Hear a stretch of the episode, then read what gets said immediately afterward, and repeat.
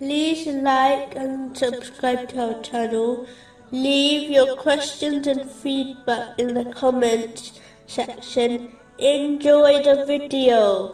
Continuing with the last podcast, which was discussing chapter 12, verse 111. Never was the Quran a narration invented, but a confirmation of what was before it and a detailed explanation of all things, and guidance and mercy for a people who believe.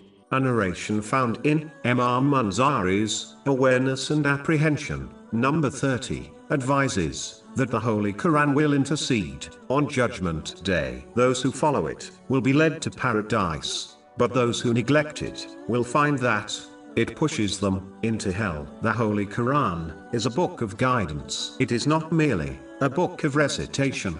Muslims must therefore strive to fulfill all aspects of the Holy Quran to ensure that it guides them to success in both worlds. The first aspect is reciting it, the second is to understand it, and the final aspect is to act on it, according to the traditions of the Holy Prophet Muhammad, peace and blessings be upon him.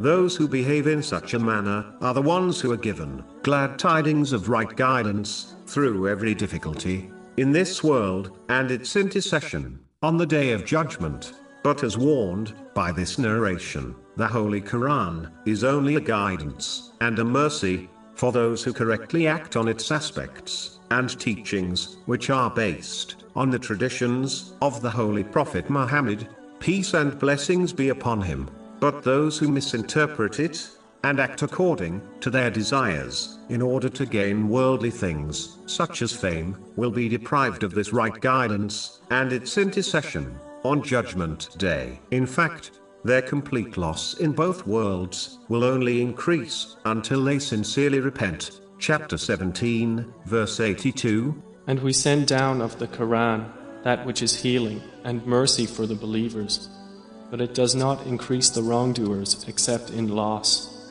The next podcast will move on to the next chapter of the Holy Quran, namely, chapter 13, Ar Rad.